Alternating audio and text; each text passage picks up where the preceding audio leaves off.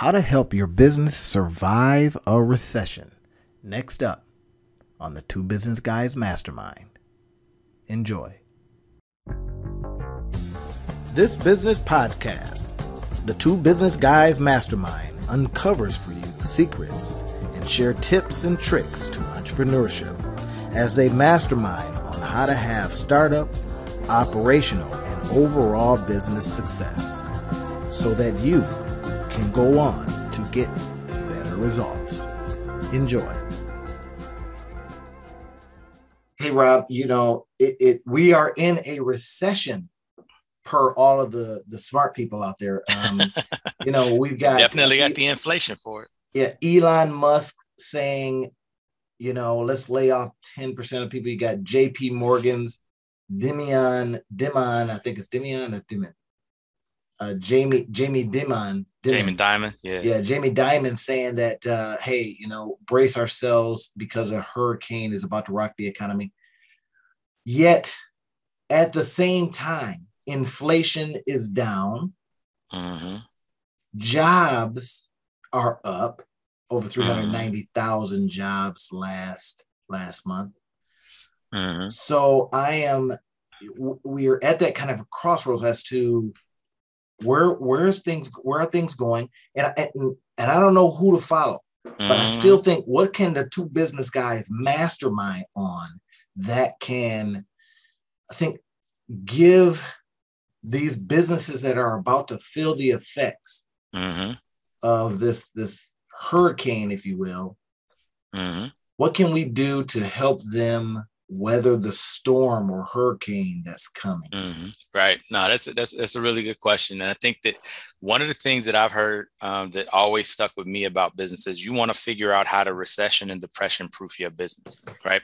A lot of people look at the great the great depression the great recession and they see all the doom and gloom stories but most of the doom and gloom stories were from people who worked for other people or for people who own a job and this is one of the things you and i talk about all the time do you want to own a job or do you want to own a business and if you actually look at during the great depression lots of businesses that you know became great businesses were formed or had formed just before the Great Depression, and then it, it, was like rocket fuel. Same thing with the Great Recession. I've been doing a lot of business interviews with with business owners, and you'd be amazed at how many of the business owners who came through COVID well had started their business during the 2008 Great Recession.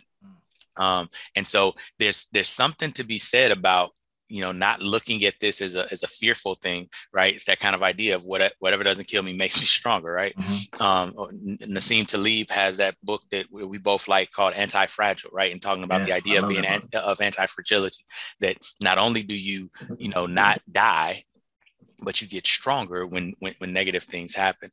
And so to that point i think there's two things that i would i would say to to, to business owners number one understand, right? When I was when I teach jujitsu, we always tell people this: if anybody is ever giving you advice about fighting, and they're talking about a fighting style where you don't get hit, you need to go the other way, right? Because at the end of the day, if you're in a fight, you're gonna get hit. The question is, can you mitigate the damage? Can you make sure that you're not getting hit in such a way that it ends the fight? Survivability is the number one rule. And then you look at thriving, and I would say the same thing here. Survivability is the number one rule. Is your business poised so that no matter what's happening, you have the ability to um, to leverage multiple streams of income so that if one stream shuts down, the others can make the business able to survive. Is your business set up in such a way that you don't have to um, feel like all your eggs are in one basket, right? Um, unless you can go and you know make some more eggs, right? as Kobe Bryant would say. So that's the first thing survivability what how survivable is your business and then number two when we talk about you know looking at who to believe. Mm-hmm. i'm always a big fan of believing the people who have already been there and done that.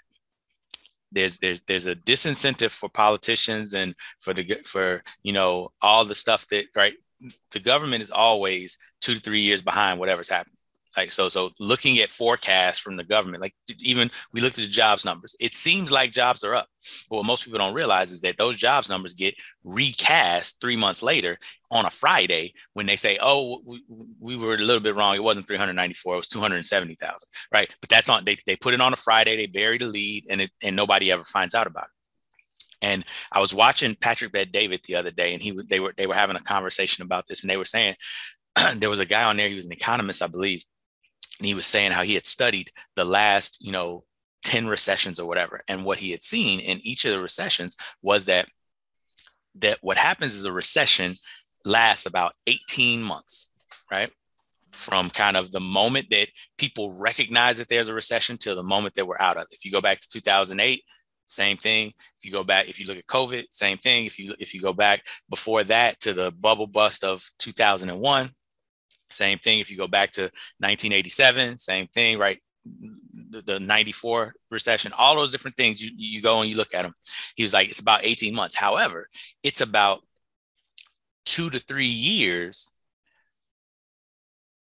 from when it starts because the issue is the politicians and everybody is saying no no no no no we're not in it for for, for the first year then everybody recognizes it and then 18 months later you're out. So it's really about a three year period where you start seeing the signs and then before you come out the other side. Now the beauty of it for business owners is if you can start paying attention to these signs now right? Warren buffett says when the tide goes out you can tell who's been swimming, swimming naked right? And that's the time when if you're prepared you can actually make you know, buy stuff pennies on the dollar. You can get, you can buy businesses, you can buy all types of things. Look at your competitors, look at the people that are out there that seem like they're making it, seem like they're doing it. You can go buy those businesses because during those recession times, during those periods of times, what happens is people get tired of trying to keep their business surviving because yeah. they didn't make sure that they had, uh, you know, survivability built into the model, and so now they're burnt out. And business owners who are burnt out will get rid of a business quick yeah, so. it's, it's it's and and the other things that go along with that, right? And mm-hmm. the marketing, mm-hmm. right? I, I, mm-hmm. was literally talking to somebody the other day, and um, she's in the DEI space, right? So um, one of the things that you know, she's new to the organization, and out of respect for their organization and, and her, I, am not gonna say her name or anything, but um, mm-hmm. so she's in the space, and I says, you know, I says, get ready for the work you're about to do. I says because you're gonna you're gonna you're gonna have to constantly justify the quantitative side of it. Mm-hmm. I says, and you're gonna need more, uh, you know, more um, in your uh, cap other than oh, it's the right thing to do. Mm-hmm. Right now, now, now to that point, I says we can talk more about it. We were talking over email. I says we can talk more about it because she was asking me, you know, could you help me with, you know, a framework of uh, you know, strategy and all this kind of stuff. I says, yeah, constantly be aware of or constantly be bringing in the justification and ROI of what you do. Mm-hmm. Now, she, I, am sure she's, you know, because she's kind of an HR person and all that, and she's probably going, well, you know, what are you talking about?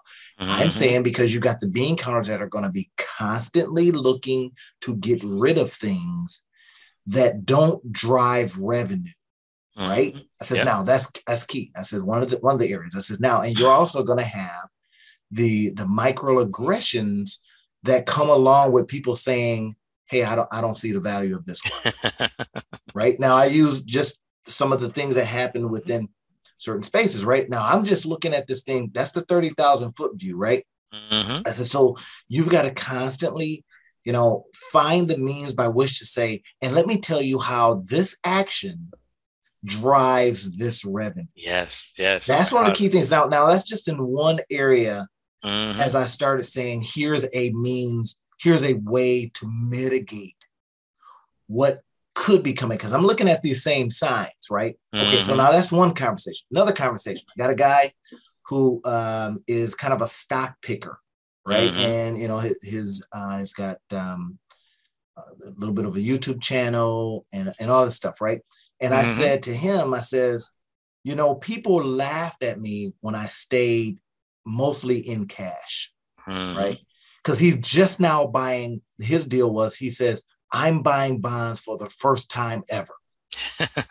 Right now, think about that for a minute. This guy is a stock guy. He, you know, believes in the equities. Yeah, he's all, all on the equity side. Yep. Right now, he he's not a big believer in the NFT space and all that kind of stuff. And that says now people in the NFT space and the coin space and on on chain space laugh at me because I, I like to keep money in cash. Mm-hmm. However, and I, I pointed this out. I says, okay.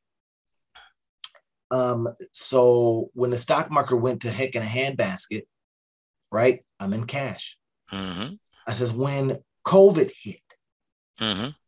I'm in cash. Mm-hmm. Right. And and then I says, now, and this is something he had pointed out. He says, you know, bonds are about the bonds that he was getting ready to buy We're going to be paying at a nice clip, right? In the cash mm-hmm. and cash equivalent. That's my point. Exactly. Right. right. And I says, yeah, income producing assets. Yeah, nine percent in a market where stuff is going to hell in a handbasket is good.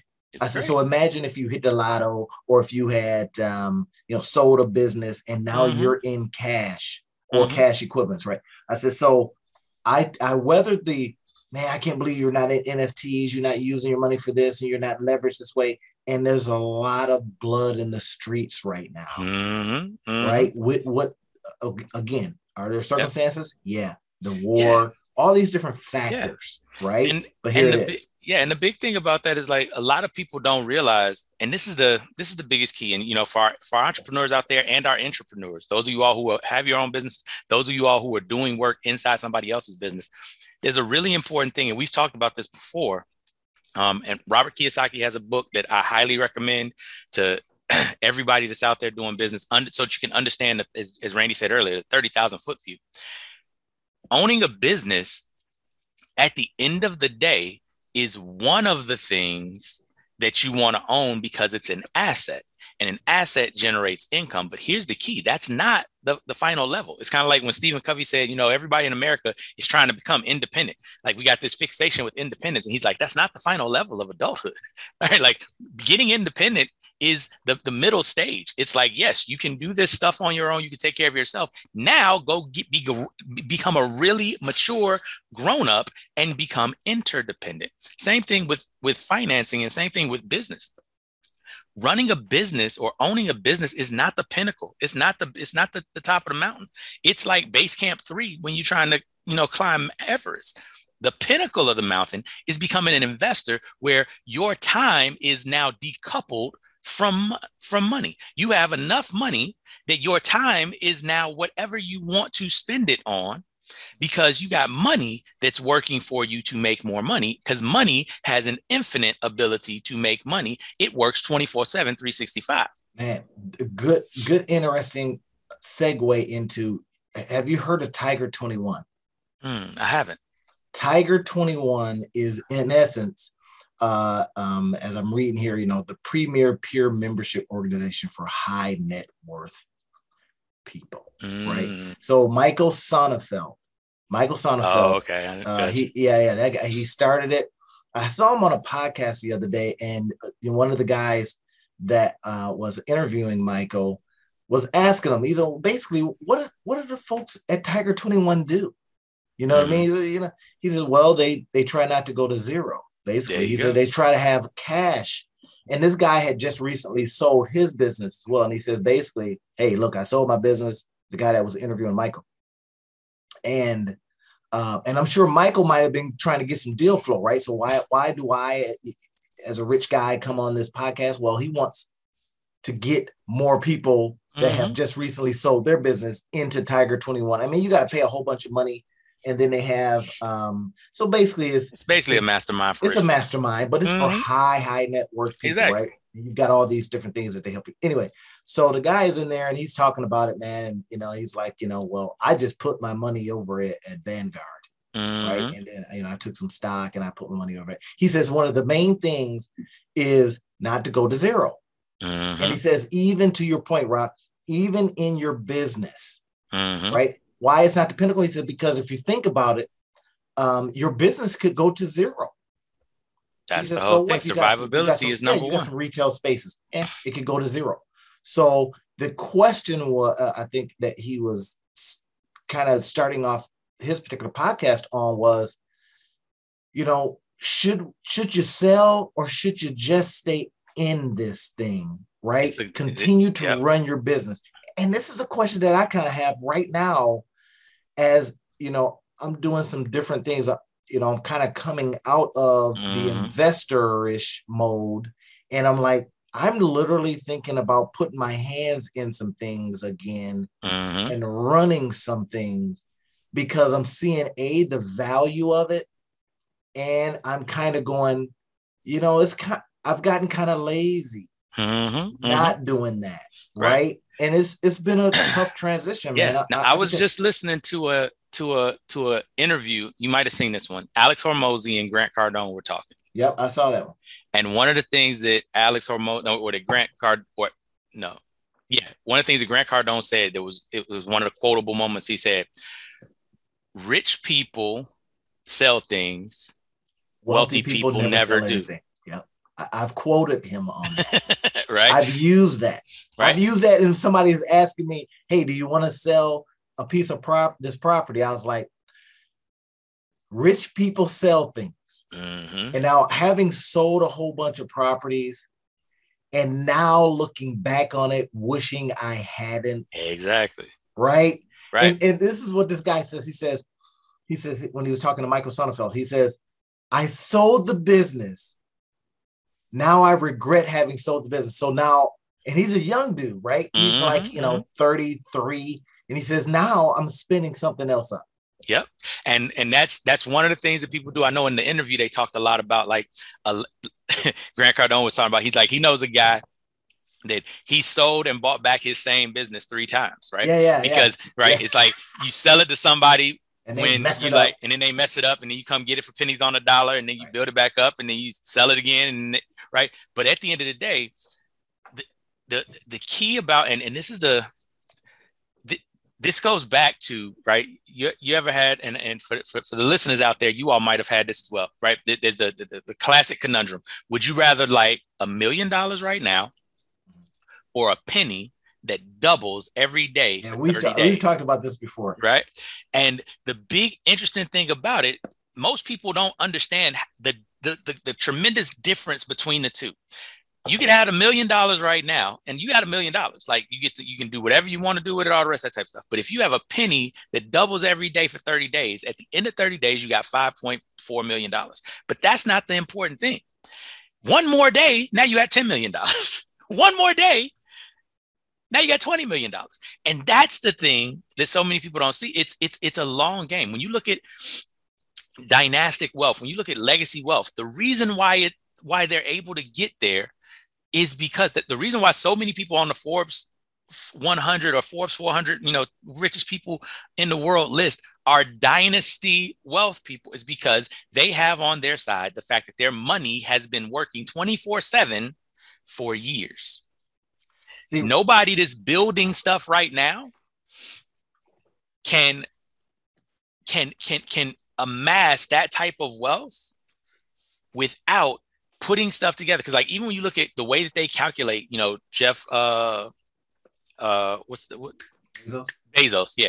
Jeff bezos and and, and elon musk and and those type, types of people's wealth. Here's the interesting thing. Their wealth is based on the relative value of the companies that they have stock in, right? Jeff Bezos is wealthy because Amazon is a big asset.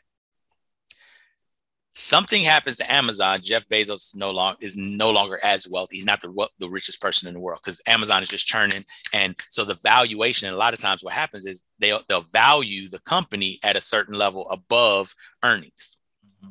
right? Just getting into the weeds for y'all just a little bit. So there's a 5x to sometimes a 40x multiplier of what a company actually earns on its bottom line EBITDA. And that's where people's worth comes from. And so if you own a bunch of that, your net worth, there you go, right? Earnings before interest, depreciation, taxes, and um, amortization. So it's a basic word for pro, you know, it approximates profit. Top line dollars, y'all. Yeah, right. Um, yeah, top line, top line profits, or you know, before stuff gets before, taken out. Right, right. Not necessarily before stuff gets taken out, but just net profit, net profit before you pay taxes and a whole bunch of other stuff. So, at the end of the day, stuff taken out. right. At the end of the day, um, the thing that you want to pay attention to is For example, the Walmart family. The money that they have, because it's diversified, because it's not just Walmart stock, right? The Sam Walton, Walton yes. built 160 billion dollars, and then when they when they split it up, they diversified it. They have a family office. It's in a whole bunch of other stuff, stuff that Ray Dalio talks a lot about, right? Their money is growing, and they're doing stuff, and it's doing stuff, and it's continuing to grow because it's in a whole bunch of different things. So it's in the economy, it's in it's in everything else. The reason I say that, and, and you know, went down that tangent is so that everybody listening out there, you understand it. Time is the most important element. That's why number one, the first thing that I told you all about, the first thing that we, we discussed when we started is you have to make sure that your business is survivable. Because here's the reality. If you're still alive, you can still win. It, what a very good personal story, right? I say that, and I say personal story because I, I, was, I was thinking, I was talking to somebody that is having some mental health issues. Now, guys, we're talking about it today. We're just going. And I says, if you stay above ground, you have a shot. Mm-hmm. That's it. So that's all I want to say. It's if you yeah. stay above ground, mm-hmm. you have a shot. You have a chance to create and recreate your life. Exactly. Right. So if your business stays above ground, it has a chance. Now, I like what you said, Rob. You said something about what Kobe Bryant had mentioned. He says, mm-hmm. make more eggs. Now that's what I do. I like I like helping people in their businesses, entrepreneurs, monetize their life because that's a basically make more egg moment. I'm mm-hmm. going to show you all these different strategies. Businesses, maximize your business. Mm-hmm. Right. I'm mm-hmm. going to show you all of these different strategies. And then it's it's something that as we're thinking about spinning out some stuff that we do into and then creating the business that goes finds the customer. I, I want you to tell me tell me what you think about what Peter Drucker says, the role of a business. Or do you remember that that statement mm-hmm. that he made? Right. Yeah, the role of a business is to create customers. create and keep customers. Now, that that that statement used to confound me. Mm. And it used to confound me because it seemed counterintuitive it seemed counterintuitive because listen, as I think people typically say, well, no, you go find people that need stuff. Mm-hmm. You go mm-hmm. solve problems. And he's kind of saying, well, you know, the, the purpose of a business is to do that for you. Mm-hmm. Right. So now as as Rob and I are creating some things that go out there and do intentional kind of work, right? You know, mm-hmm. hey, we're the two business guys, we're masterminding, we're masterminding, we have been masterminding on different problems and stuff like that. So we're, we're kind of going in a different direction. Now we've been kind of dropping seeds and let you guys know that this is coming, right? It is the monetization of the what we're doing in a mm-hmm. bigger way, in a more intentional way, with time and uh, goals right? So we've been doing some of the things that we talked to you about, Rob. And you remember we we've been saying, okay, so who is our target market, mm-hmm. right? So let's take that and what Peter Drucker talks about, right? Mm-hmm. So mm-hmm. we're deciding, hey, we're going to spin this business up, mm-hmm. right? And it says the role of a business is to find a customer. Yes. Create a customer. Now we're saying, hey, we've got some stuff that we do. We've got some talents, we've got some skills, and then we've got some attitudes and some unique angles that mm-hmm. we would like to deploy. Mm-hmm. But we're deploying these things for you to help you get better in your business. Now, this is not the sell part, so y'all settle down. but it's to say that, and it's the work that Rob and I do because you know we're gonna be busy. I'm gonna be on the boat and I'm gonna be doing some things anyway. so we got to get it in right here. so listen in as we are uh, thinking up, dreaming up, and positioning what we're going to be doing to listen in, take these lessons, take them apart, and then you know employ them for your own business. So, mm-hmm. Rob, one of the things that that Rob loves to do is to interrogate because he's a lawyer. You, you know, he used to be a lawyer, and he loves to interrogate things. So he asked me some specific questions, like, "Hey, listen, who who are we going for? Mm-hmm. In other words, who is going to be our target market? Mm-hmm. Right now, there's a a couple of ways we can go about this. Now, I says, listen, let's go out and leverage the podcast to find Peter Drucker, to mm-hmm. find businesses. In other words, create our own deal flow. Mm-hmm. mm-hmm. Right. And now, but because we have a timestamp on a validation period, right? So here's mm-hmm. a validation period. Can we earn a hundred thousand dollars with this idea in 90 days? Mm-hmm. That's a validation. So now we got to go fast. Mm-hmm. Right? We got to apply the tortoise and the hare business approaches, right? so I, you know, Rob, as I look at this man and I think about, okay, who's our target market? You know, where are they? What do they make? What gender? What national? All these different things, right? These typical kind of things that we would ask. Mm-hmm. I'm going to say we got to skip past some of that and get mm-hmm. into, well, let's go find who already may have our customer. Mm-hmm. And let's see if mm-hmm. we can tantalize them mm-hmm. into hanging out with us. Yeah. So that's some of the work that we're going to be doing, everybody. Then we get into Rob, as I started, you know, answering some of those questions on paper. Who, what's the psychographics of mm-hmm. who we're going after, right? What do they do? Mm-hmm. What do they fear? Yeah. And now we're starting to see, you know what? Maybe they fear going to 0 mm-hmm. So that may be a business of a certain size. Now, what we what we've been able to do, everyone, is we've de- we're going to be deploying different ways by which to get people into the customer journey right and, and just a just a, a, quick note on this kind of journey and the, the, the questions a lot of the things that, that, that, that we're struggling with and, and mind you between randy and myself we spun up a number of different businesses right but every time you start a new venture, you start something, one of the things you have to look at is what is the thing that you're going to do that you know brings value? Because, right, how do you create customers? You bring value to the marketplace, USP? right? Exactly. What's your USP? And so at the end of the day, what we had to what we're having to do and what we're having a discussion about so you can kind of see the behind the scenes of it is here are all of the things that we know that we can do for for businesses right? We've worked with multi-billion dollar businesses all the way down to beginning entrepreneurs with ideas that are just in the ideation stage. And there's a lot of different problems that we solve throughout that space and we're really trying to pinpoint you know because right the time hack and the the, the monetary hack is is something that's pushing us right it's not how do you make a hundred thousand dollars in a year We've done that. That's easy. it's how do you make a hundred thousand dollars in 90 days? That's a whole different ball game. And so it's forcing a different mode of thinking. And so as you're hearing us kind of walk, work through this, this is for all of you all who have your idea and you're trying to get to a hundred thousand dollars in a year, you're trying to get to a hundred thousand dollars period, right? This is the same type of work that you have to do. You have to figure out who is it that you're trying to get. And in something that Randy just dropped, I don't know if y'all caught it, how can you skip past having to go and individually reach them who already has your customer that you can partner with right. or that you can get in front of their audience so that now their customer becomes your customer? If you've ever been to movies and seen a trailer guess what? That's that in action. That's and, and look rob i was talking with doing some co- i was coaching a young woman the other day right? And so here was her thing you know, she works in a whole different space, but then she she's got this side business. So one of the things I said is, well, what do you want your side business to do for you? And that's a mm-hmm. typical question. Hey, I want to know. Let's let's build out the dream, and then you know this is some Michael Gerber stuff, right? So mm-hmm. build out the dream, and then I says we're going to reverse engineer it. We're going to work backwards. First, we just mm-hmm. got to get in front of us the numbers. So she says, well, you know, uh, I'm a nurse.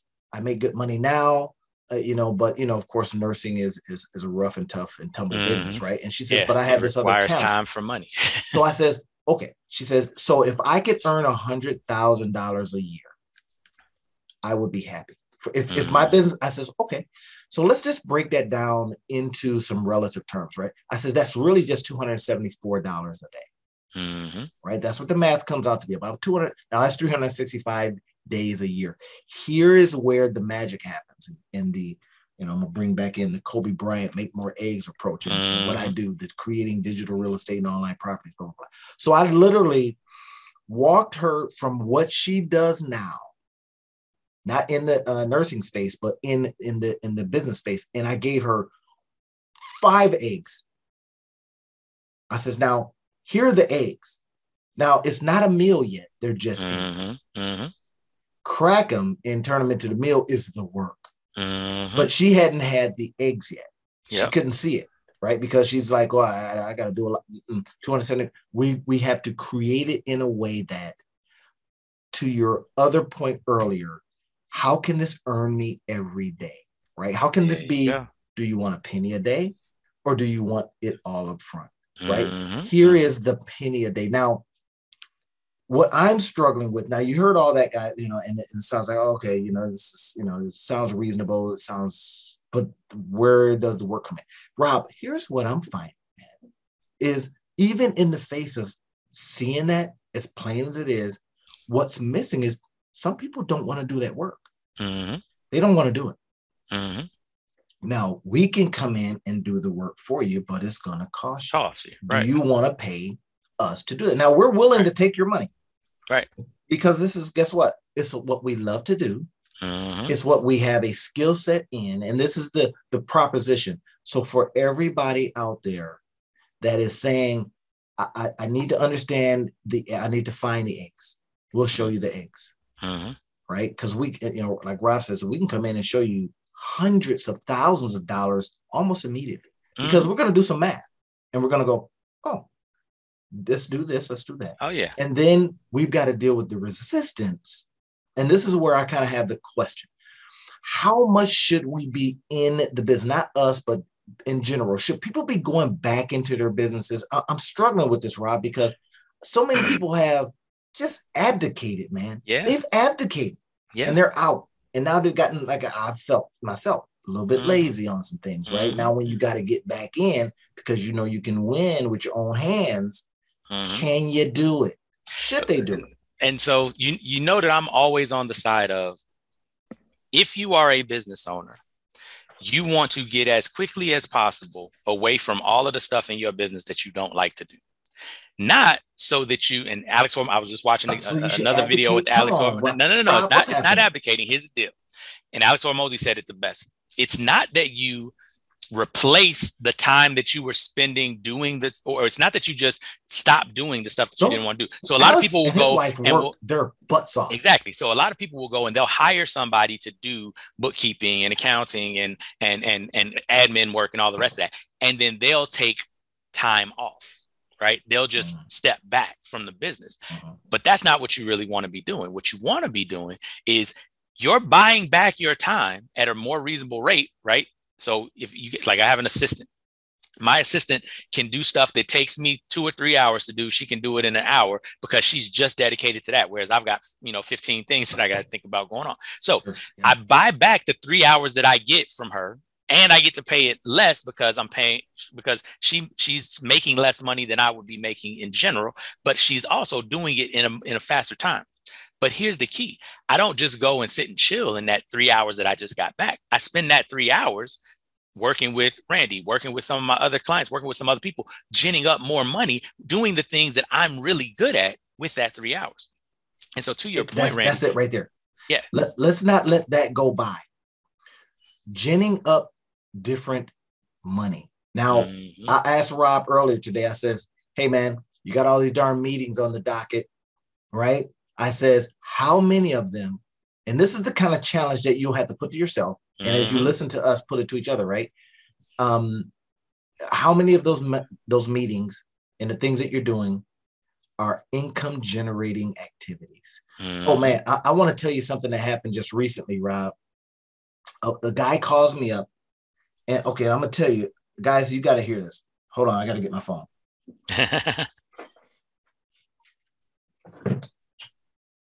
So here's what happened, Rob. Guy calls me up, right? Mhm. And he says, you know, kind of one of those you meet somebody and then they kind of dig your rap and then they want to talk more Mhm. and, and they're talkers. I'm not gonna say who it is, but they're talkers, right? If he if he's listening to this, you know who you're talking. I'm a talker, but sometimes. So anyway, so what he he just kind of says, you know, this is how he started. Howdy. Now now you know who you are when you hear howdy. you know who you are. So this is for you. So anyway, he says I was looking to follow up, um, looking for a follow up chat from last week. Now, I'm all for this. Now, get, follow me here, y'all. I'm all for that. But I, like I said to him, I says, listen, anytime, this is my statement to him, but I warn you, I have a ma- mandate to find ways to monetize meetings. I says, now we can get on Zoom and create content, a small ebook or download a report from our convo.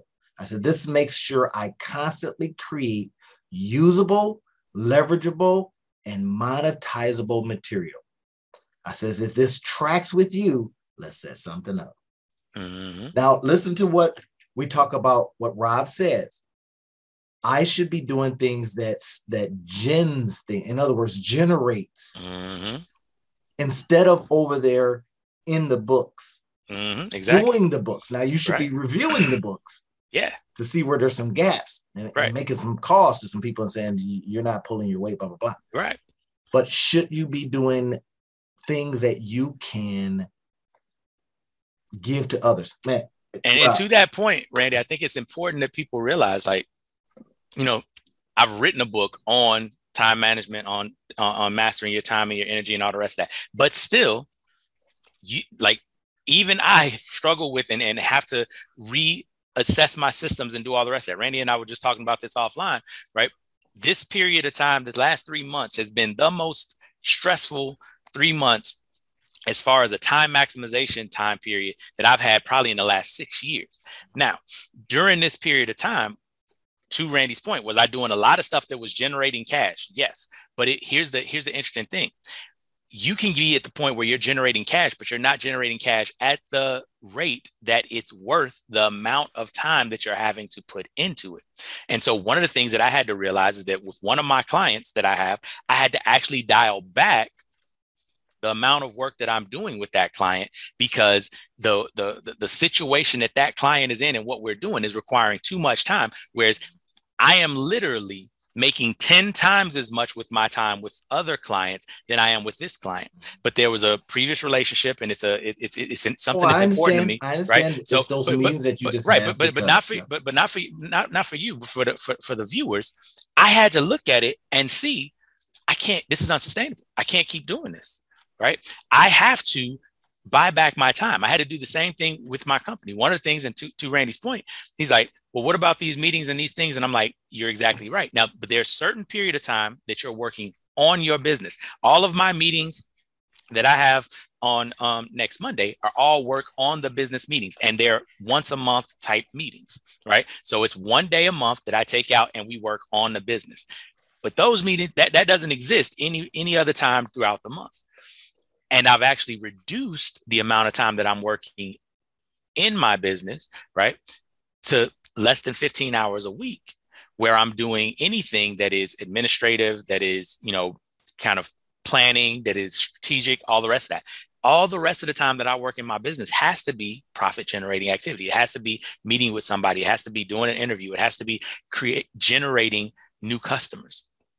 And the reason I point that out for you all that are out there is that you have to constantly be asking yourself, am I doing this right? You think that you get to this point and then it's just magical and everything is good and you're and you're done. That's not how it works, right? I have a six-figure business. When I had a when I had a four-figure business, I had to figure out how to do this. And then when I got to a five-figure business, I had to figure out how to do this. Now I got a six-figure business and on our way to seven figures, we, we you have to continue to figure out how to do this. Alex Hormozi was just talking about this the other day. It's like even when he was he was he had 10-figure businesses and he had to take a step back and say, what am I putting my time into? What what's appropriate? What's not? Because he was getting burnt out, right? And you got to be aware of that as you're going forward. What are you using your time for? And it's not a there's no magic bullet. There's no right answer. There's constant reflection, constant introspection, and constantly looking at are you aligned with your purpose, with your bigger goals? And if you're not, you have to have the courage to step into or to, to pivot, as they say on the Pivot podcast, right? You have to have the courage to pivot and move into a different direction so that you can actually get the longer term goal that you want. And that pivot moment, it is, I think, an area that we can go into all kinds of stuff because I, I just kind of look at personally in my life, I've made pivots, mm-hmm. right? When I was, you know, just you know, investing, working in the manufacturing space, and going to college on their dime working mm. 50 hours in the in the manufacturing space. We're talking working, right? And then going to school at night and on the weekends. I look at that now and go, man, there's no it, it was one of the more interesting times because stuff was get, just getting done. Mm-hmm. And some and sometimes I look back at that and I go, I miss it, and then I wonder how I did it. Mm-hmm. But mm-hmm. I get, I think there was that point where you kind of go, well, I'm older, energy levels are different, priorities mainly are different, right?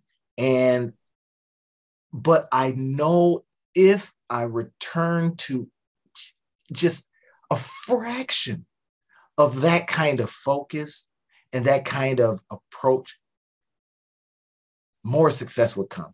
Mm-hmm. But again, are you willing to put your hands back in it? Mm-hmm. I, I, mm-hmm. tell you, I, every time I look at a project, and I remember the times when I would, you know, take a house and I would, you know, go over there and, you know, I'd do, and I'm going to flip the house or I'm going to keep the house and right and and do the Warren Buffett thing, right? Just keep it forever. Mm-hmm. But anyway, and I think about a project and I go, man, I really love doing this stuff with my hands, getting out there, knocking down a wall, you know, uh, and and putting one back up. And then I go, yeah, but I'm smarter now. I'm not doing that. exactly. It makes no. So you you have this, I think, love hate relationship with. Should I get back in it? Mm-hmm or should I stay on the periphery and just hire people now? Right. That's the psychology of nostalgia, bro. And so, eh, for those you all that are out there, go and look up what nostalgia, nostalgia, actually actually is and actually does and it's that that's the whole thing of back in my day right anytime you hear somebody saying that right we in our minds have a habit you can go there's plenty of youtube videos on this. Go look up nostalgia and, and why it's problematic. Because what we have a habit of doing is we have a habit of romanticizing the past especially the further and further we get away from it. And it's important for you to be able to saying we can't do those things anymore it's not even so much that you can't do them. It's just that you're not remembering them that way that they actually were. You're remembering them in a way that is comfortable and, and, and mm. fun and all the rest of that because there were emotions that were tied to that. And what you're really remembering are the emotions, mm. the dominant emotions. You're not remembering the times you was pissed off and, and you was ready to strangle somebody. And, and it seemed it was hard and you were exactly. You, you didn't know whether you was going to yes. make it, etc. Right. Yes. Our mind kind of compartmentalizes the memory and it attaches the dominant emotion of that memory to it.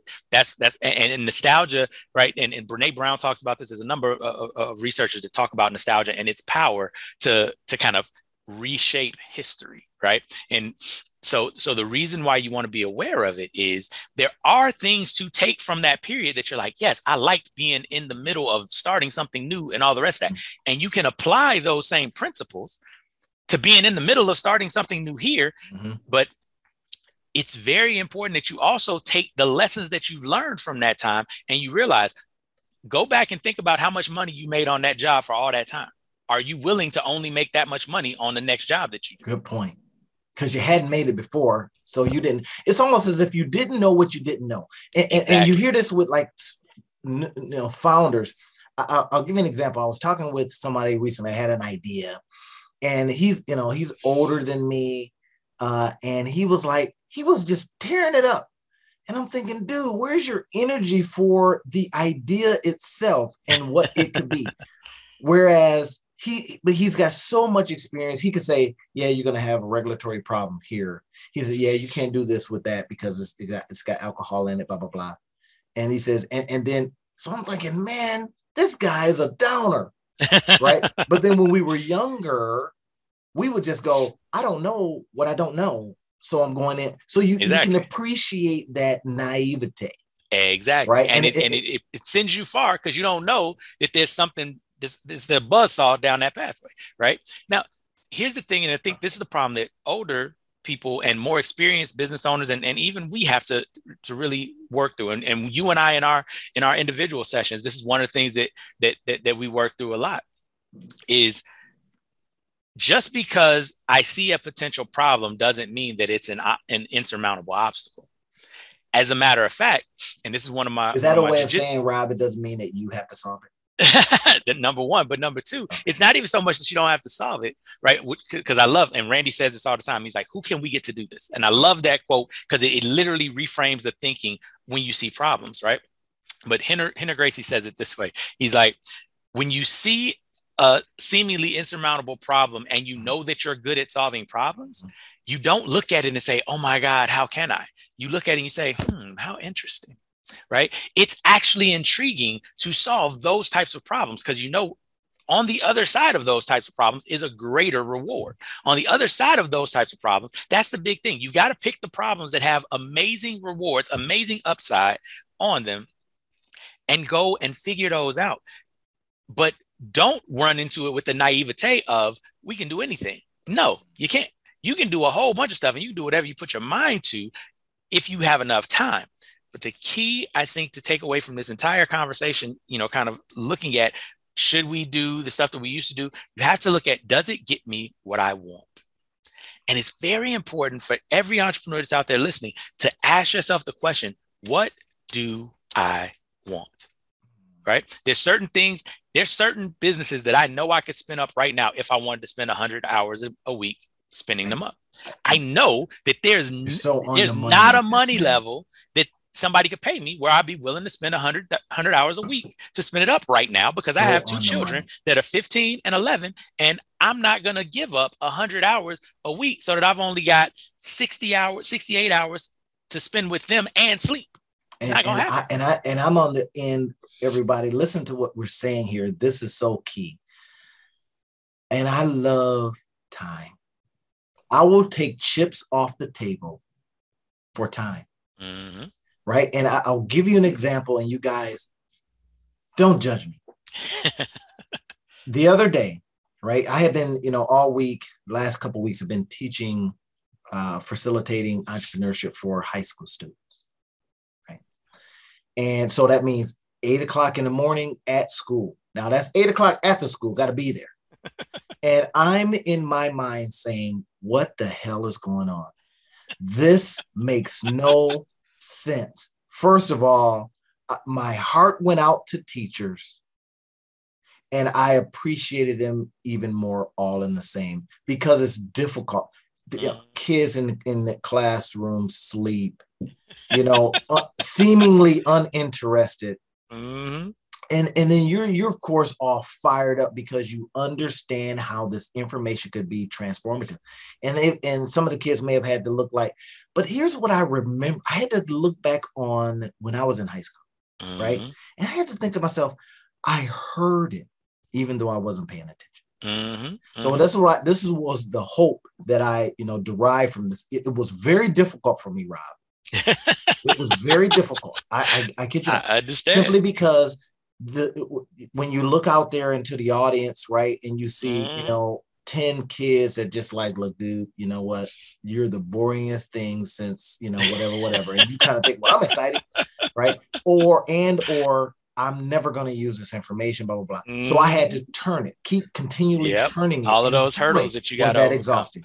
Oh yeah, I, I trust me. I, I spent six years in the exhausting. classroom. I, I completely understand what you're saying. Now, add to that, and, and I'm so glad and, and, first of all, thank you for, for, I agree with you. Teachers are amazing. Um, and, and, and, and to all my fellow teachers, teachers out there, you're wonderful. hats off. Now, the interesting thing about it, and, and so you think it's bad at eight o'clock, try seventh period. okay, so here's what I said. between them and, so going I'm, home. I'm asking the I'm asking the kids. I says, why do we why are we here at eight o'clock in the morning? Kids are t- tired, and I'm thinking to myself. I says, I asked them. I says, if you were to pick a time as an optimal time to come to school, when would it be? Mm-hmm. Majority of them, 11 o'clock. Mm-hmm. I says, what would be the benefit to that? And then they just ran, oh, we'd be wet rested, you know, we'd be blah, blah, blah. And I thought, well, why don't we do that? Mm-hmm. Right now, I, I, I, don't want to get in trouble with, with saying that kind of stuff, right? It's like, look, hey, guy, get out of here. This is hey. education. We do it this way. And, but I started thinking about the. Most people don't even know why we do it that way. It's, it's, uh, what, anyway, so we can go on that whole. But my right. point is, is that, and as you take that subset and start putting it over into the business that you're now running, right? And getting back to Rob's as we wrap up, getting back to Rob's original uh, um, um, proposition, is that during a downturn Mm-hmm. and the ideal of doing things a specific way, we have to say to ourselves, do we have to get it done in that specific way? Can we pivot in a way that doesn't abdicate? Right, that we're just not going, I give up. Mm-hmm.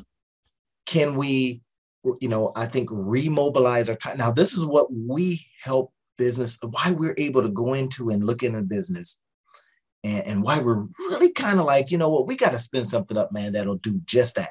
And then let's let's give as much as away as we possibly can. Mm-hmm. Right now, that becomes when we were talking about our unique selling proposition. So it's like, who are we and why do we believe we can offer this thing?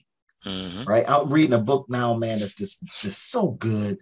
Oh my gosh. I love a book that just jumps right into it and don't give you fluff and just says, we're going to help you work. Here it is right here.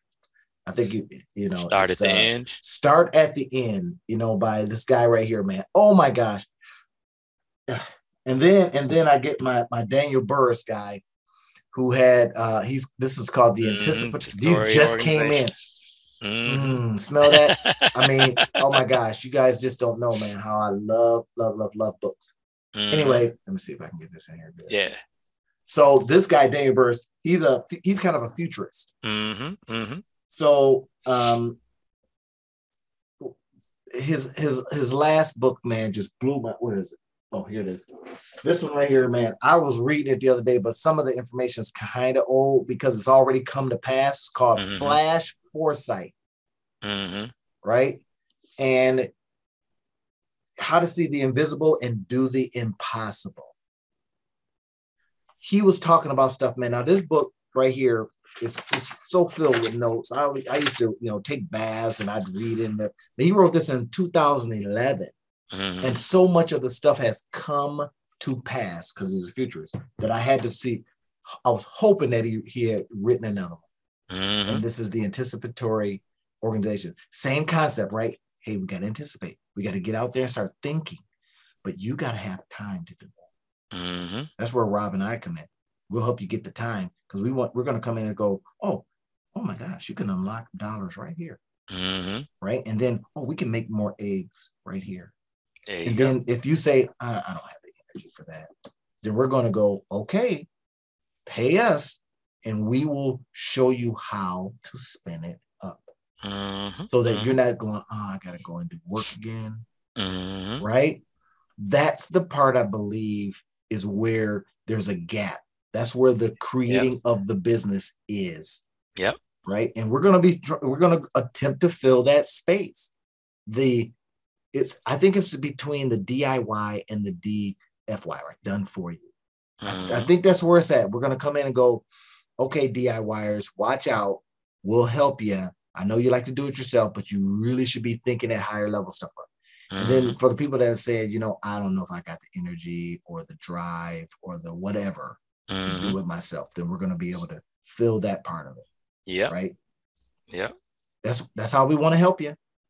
Yeah, if you want us to come in and you hear you hear this uh, podcast and you or you see it somewhere you say th- those are the guys I need, then just DM us, right? I was answering um, stuff on our YouTube channel just the other day. I was just answering, you know, it was some stuff that I had forgot, you know, and you know, got busy and stuff. like. So I'm going in answering like two month old, you know, stuff, just answering stuff, right?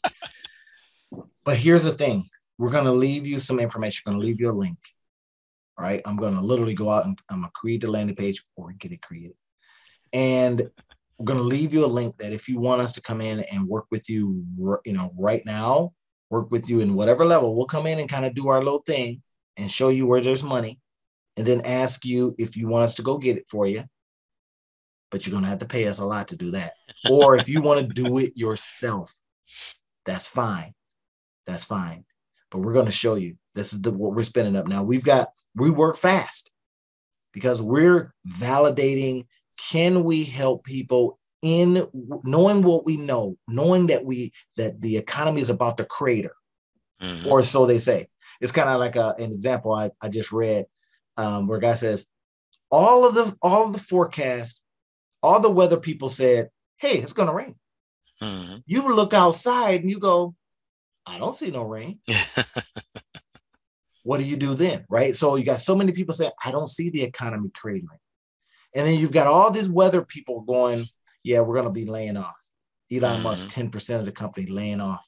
Uh, uh mm-hmm. uh, Diamond, Diamond saying, uh, we got to lay off. We got to do this. We got to mitigate. Mm-hmm. And you look outside and go, huh, I don't see it. Mm-hmm. Right. The, the, the, the facts don't suggest it. Uh, recessionary pressures are down. Uh, not re- recessionary, but um, uh, inflationary pressures are down. People are going back to work. I don't see it. It looks sunny out. Mm. Well, we're saying, hmm, let's prepare you just in case. Mm. We're going to come over, give you the raincoat. We're going to come over, give you an umbrella so that you stay dry. I'm sorry for using metaphors like that, but that's what we're going to do for you. And then also, if it does not rain, you are super in good position versus everybody else. That's what we want to do for you. So y'all do what you want, right? Click the button, get with us or not. We're going to do what we do and going to go help some companies. We don't want to help your competition. We want you to stay in business. but that's what we're doing. We're spinning this up, everyone. You'll be seeing more information about it. Uh, very intentional. We're going to do it in a, a 90 day window so that we can really go fast on this stuff what we'll be reporting out some things too, right? Our successes and failures. Like I talked about last week. Hey, mm-hmm. I was going to do this on my own. I was going to say, you know what? I'm going to do this in 30 days, but I forgot I had these other things on the on my plate. There was mm-hmm. no way. that was a set yourself up for failure moment. Mm-hmm. Dude, you've got to go teach high school kids and then teach your adults later on in the afternoon. Mm-hmm you don't got that kind of energy no more. Or you don't even want to apply that kind of energy. That's one of the mm-hmm. considerations, everybody, right? If I was 22, hey, I don't know what I don't know. I, I just happen to work 15, 16, 18 hour days. Mm. Right? Like Alex Hormozi talked about. Mm-hmm. He says they would get up in the morning and his wife, she's she's she's she's dope too, right? He said they would get up in the morning and just work all day mm-hmm. and go to bed. He said maybe go out to dinner, have some dinner, right? At, out, mm-hmm. and then go to mm-hmm. bed. He says, what's that? 15, 16 hour days. Like it's nothing. Mm-hmm. Right? And you see your boy Elon, he's calling people back to the office saying, you get in here and you do a minimum of 40 hours or you're out. Mm-hmm. I think he says GFTO. y'all know that right now, are you coming back? Are you willing to come back to a company? Are you willing to spin up some things? Are you willing to do these? Things? That's the question. Are you willing to do it, Rob? That's all I got, man. Hey, I think it's, it's, it's a wrap. It's a good one. All right, guys. We'll talk to you next week.